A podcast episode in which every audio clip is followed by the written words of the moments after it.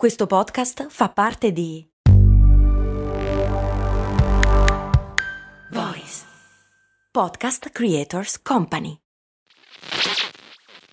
Ciao, sono sempre io, Max Corona, e ormai da anni racconto storie di brand.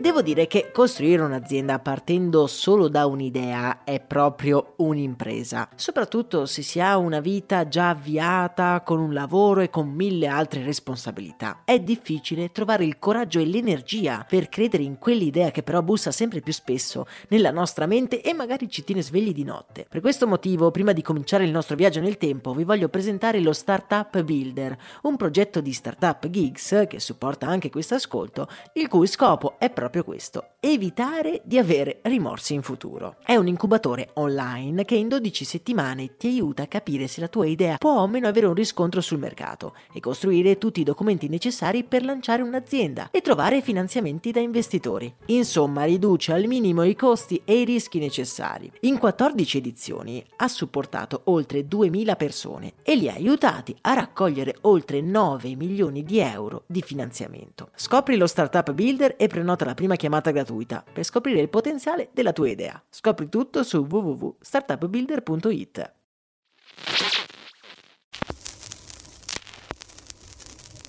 Max Corona, che sarei io, presenta Storie di Brand. Un entusiasmante viaggio back in the future alla scoperta delle storie che si nascondono dietro i marchi più famosi.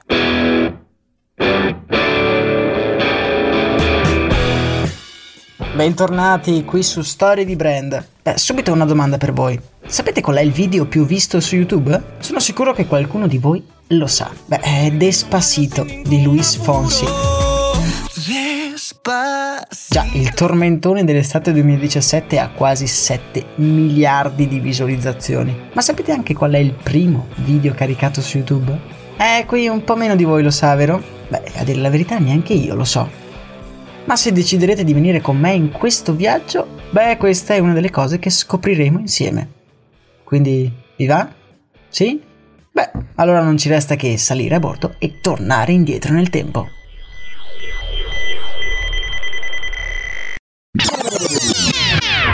...2004, Houston, Texas. L'oscurità ci avvolge e un sordo rumore ci disorienta. Dove caspita siamo finiti? Una luce in fondo a questo tunnel in cui ci troviamo attira la nostra attenzione. Ci incamminiamo. E man mano che avanziamo la luce, come quel suono che sentiamo, diventano sempre più intensi. È come un vociare, sembrano persone che urlano. Arrivati in fondo a quel tunnel, lo spettacolo che ci accoglie è di quelli che lasciano senza fiato. Ci troviamo all'interno del Ryan Stadium di Houston, luogo dove si sta svolgendo la finalissima del campionato di football, il Super Bowl. Ecco che cos'era quello strano vociare. Decine di migliaia di persone sono assiepate sugli spalti, tutte unite in un'unica voce. La partita è combattuta, ma noi siamo arrivati proprio nell'intervallo, durante lo spettacolo. Ad esibirsi ci sono Janet Jackson e Justin Timberlake sono all'apice della loro popolarità e mentre cantano tra la folla in delirio si atteggiano in movenze provocanti e sensuali. Ad un tratto, però, Justin sembra andare un po' troppo oltre. Ma che fa? Ci domandiamo insieme ai 70.000 presenti allo stadio. Sul finire della canzone, Justin strappa letteralmente il vestito di Janet, lasciandolo a seno scoperto davanti alle telecamere di tutto il mondo centinaia di milioni di spettatori rimangono a bocca aperta davanti alla tv. E proprio tra quegli spettatori ci sono anche i tre protagonisti della nostra storia. Con la scena ancora vivida nella nostra mente, i contorni di questa realtà diventano però confusi. Voi sapete qual è il nostro compito, cari detective del passato? È ora di andare a scovare quelle simpatiche canaglie. Ma ricordatevi di questo episodio perché avrà nella nostra storia un'importanza fondamentale.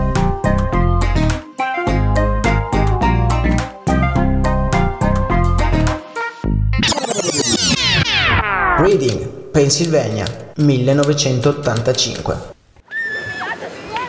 Il nostro lungo viaggio investigativo comincia da una cittadina non lontano da dove si svolgerà il Super Bowl qualche anno dopo. Siamo davanti ad una scuola elementare.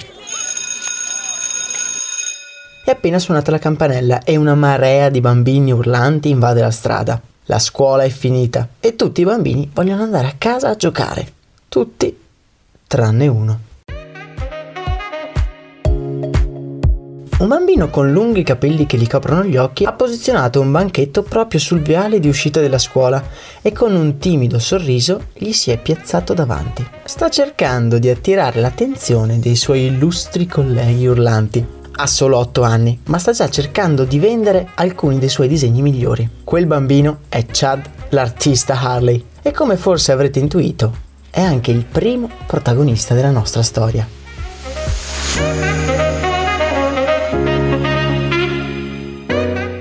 Chad adora disegnare. L'arte lo appassiona talmente che cresciuto si iscrive all'Università delle Belle Arti. Il nostro artista però deve conciliare anche la sua vena imprenditoriale e allora si laurea in design sognando un giorno di aprire un'azienda tutta sua. Cresce proprio negli anni in cui le persone cominciano a conoscere internet e la grande rivoluzione del web sta mettendo le sue fondamenta. Chad, l'artista, poco più che ventenne e dopo una laurea in arte e design, decide di accettare un lavoro in una startup. Una startup guidata da un tipo un po' strano, un po' pazzerello, diciamo. Nel marzo 2003, Chad comincia a lavorare a PayPal, sotto la direzione di Elon Musk.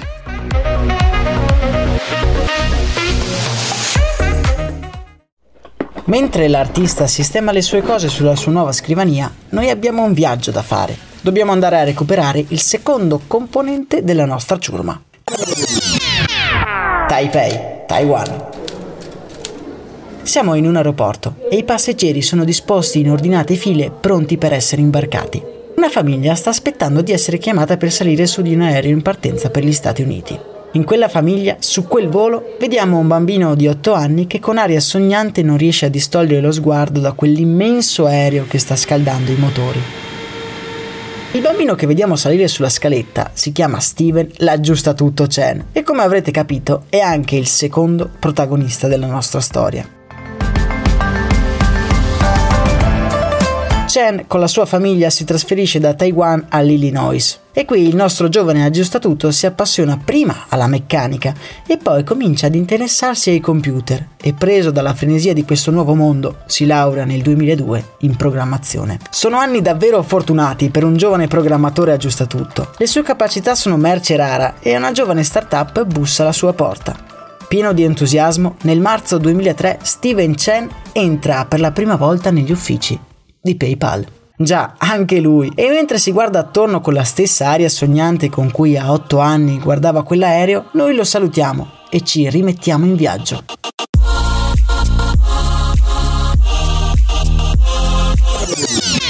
«1988, Germania Ovest. La Germania è ancora divisa, ma questo non le impedisce di essere meta di emigranti da tutto il mondo immigrati che come spesso accade sono bersaglio di ingiustizie e discriminazione. Tra quegli immigrati discriminati abbiamo anche il giovane Jode, figlio di padre bengalese e madre tedesca. A causa della xenofobia di cui la famiglia è vittima, si trasferisce anche lui in America, in Minnesota. Il piccolo Jode è un'anima irrequieta, bullizzato in Germania e catapultato in una nuova realtà. A 13 anni è come molti adolescenti, in profonda lotta contro tutto e tutti. Quel ragazzo che si sistema nella sua nuova camera in Minnesota è Joyd il ribelle Karim ed è anche il terzo protagonista della nostra storia.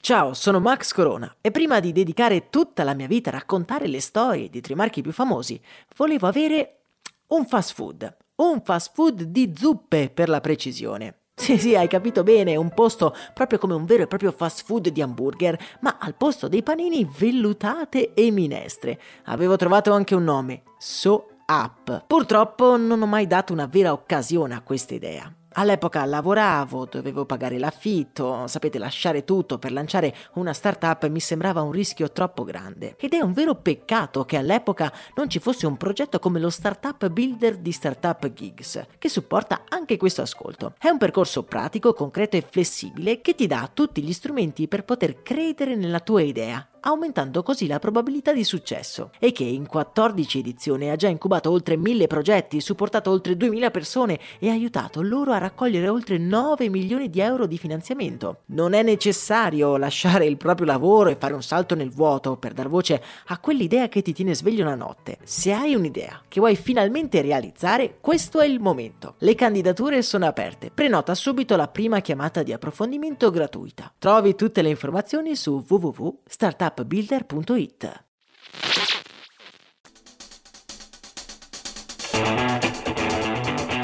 Jode vuole trovarsi un lavoro al più presto per non pesare sulla sua famiglia, ma allo stesso tempo decide di cominciare a studiare. Cosa? Beh, programmazione ovviamente. Un po' perché gli garantisce un lavoro assicurato e un po' perché quella materia lo appassiona sinceramente. Desideroso di mettersi alla prova, accetta un lavoro in una giovane startup nel marzo del 2003. Ancora iscritto all'Università dell'Illinois, comincia a lavorare per PayPal. Ed eccoli lì, i nostri tre protagonisti, tutti seduti nelle loro scrivanie in quello sgangherato open space a PayPal. Chad l'artista studia user experience, Chen lo aggiusta tutto, smanetta codici dalla mattina alla sera e Jode, il ribelle, con il suo sguardo di sfida studia nuove soluzioni informatiche. I giorni passano e nei mesi i tre si presentano, si conoscono e diventano amici.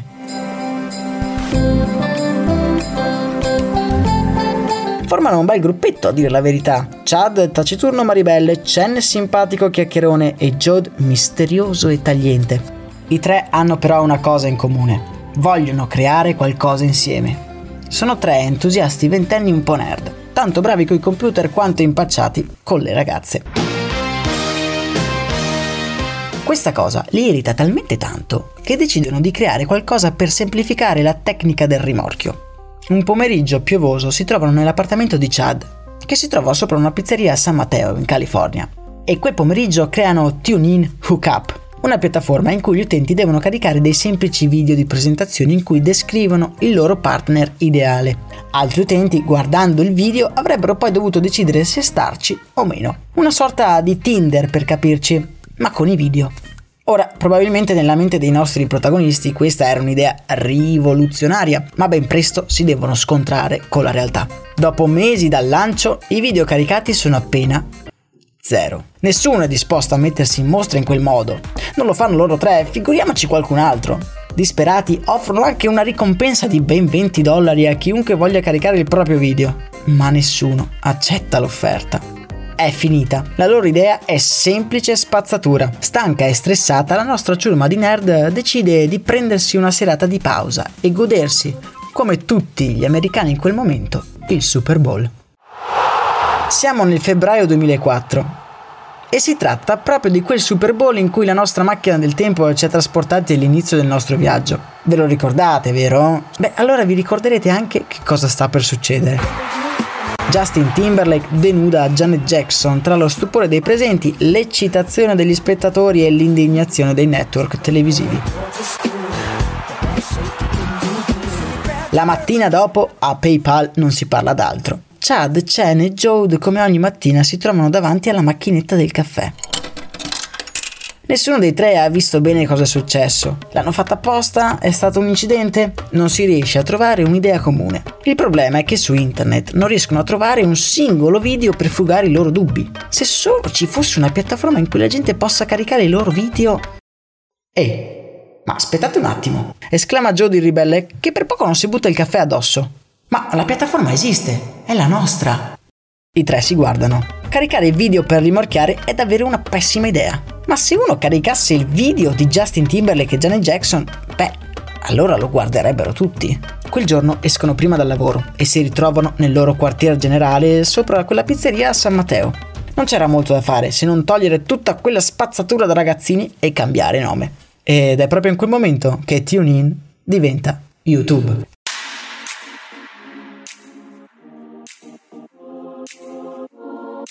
Detta così sembra facile, ma ci vuole più di un anno per costruire un'infrastruttura adatta per raccogliere i video degli utenti e un'interfaccia semplice da utilizzare. Chad e Chen lasciano il lavoro a PayPal per concentrarsi sulla loro nuova idea. E Jode, da buon ribelle, lasciasi il lavoro ma per iscriversi all'università. Rimane comunque nel gruppo, lavorando nel tempo libero. È infatti suo il primo video su YouTube. Alright, so here we are front of the uh, elephants. And cool thing about these guys is that, is that they have really 18 secondi in cui Joe il ribelle Karim descrive i tratti caratteristici degli elefanti dello zoo. Segnali che YouTube sia una buona idea ci sono subito dopo il lancio di aprile. Già in settembre dello stesso anno un video raggiunge il primo milione di visualizzazioni. Si tratta del video in cui il calciatore Ronaldinho del Barcellona colpisce per tre volte la traversa di fila in occasione di uno spot della Nike. Uno spot? Già, eh, quando era stata l'ultima volta che uno spot della Nike è stato visto da più di un milione di persone gratis?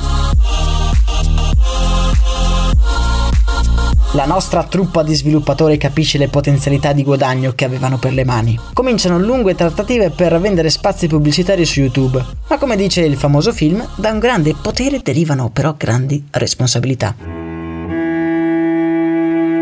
Nel febbraio 2006 l'emittente NBC cita in giudizio YouTube per violazione di copyright, perché sul sito vengono caricati video di sua proprietà. Chad, Chen e Jode, quando si vedono arrivare la lettera dell'NBC, capiscono il grande pericolo che stanno correndo. Devono assolutamente impedire agli utenti di pubblicare quello che vogliono.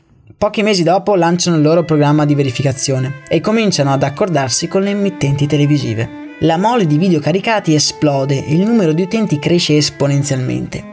Il team di YouTube, che conta ora solo 16 persone, non riesce a stare dietro allo sviluppo. I server non riescono a sostenere la quantità di dati dovuta all'incremento dei video caricati. Dovevano trovare assolutamente una soluzione per non collassare. Proprio in quegli anni, Google sta cercando di entrare nel mercato dei video con il suo Google Video, purtroppo con scarsissimo risultato. YouTube è il leader indiscusso e sembra imbattibile. Ora, c'è una vecchia legge di mercato che dice che se non puoi batterli, comprali.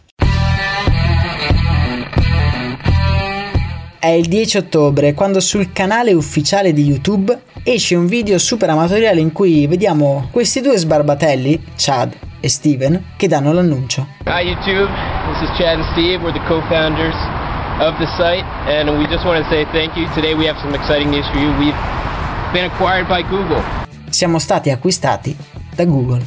Google compra YouTube per 1,65 miliardi di dollari e con la sua protezione e la potenza economica YouTube non solo rinforza la protezione dal copyright, ma gli permette di sostenere un traffico e un caricamento di video sempre più alto. YouTube così ha potuto continuare la sua ascesa esponenziale, diventando un vero e proprio protagonista sociale della storia dell'uomo.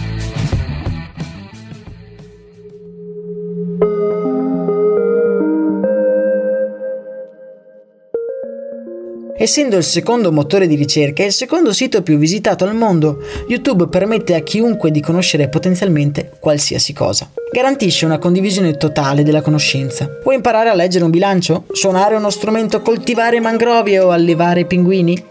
Beh, su YouTube lo puoi fare.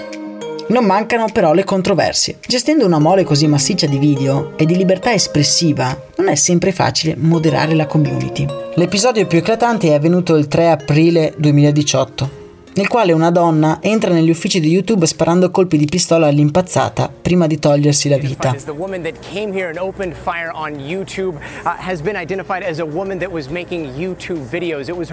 La causa? La demonetizzazione e il blocco del canale YouTube della donna.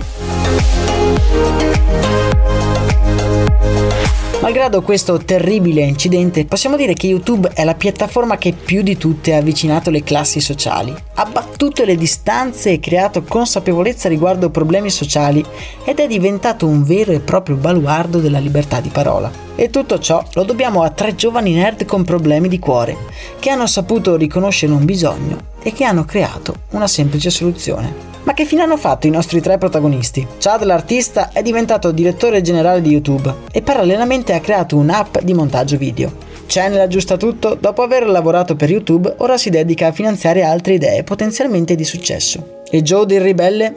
Beh, lui ironicamente non lavorò mai per YouTube. È stato sempre un consulente esterno e anche lui si è dedicato a finanziare altre idee, tra cui una in cui nessuno credeva, ovvero l'idea di tre ragazzi che avrebbero rivoluzionato il mercato del turismo, creando Airbnb. Ma questa, come sappiamo, è un'altra storia.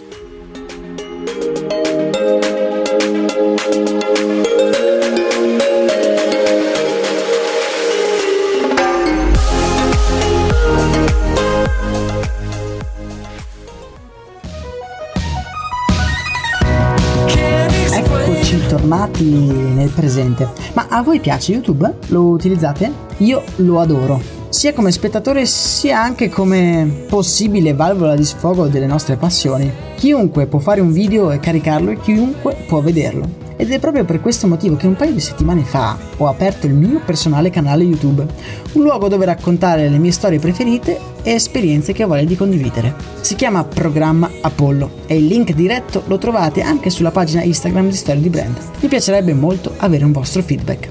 Ora, dopo questa piccola pubblicità personale, vi saluto e vi do appuntamento ad un prossimo viaggio nel tempo.